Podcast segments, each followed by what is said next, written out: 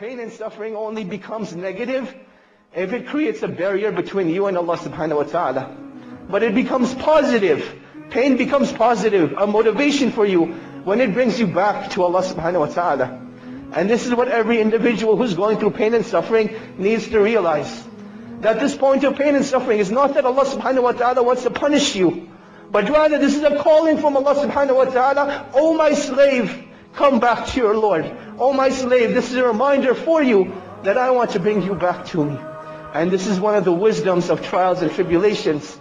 That while we call each other on the phone, while we text message each other, the calling of Allah subhanahu wa ta'ala comes through trials and tribulations.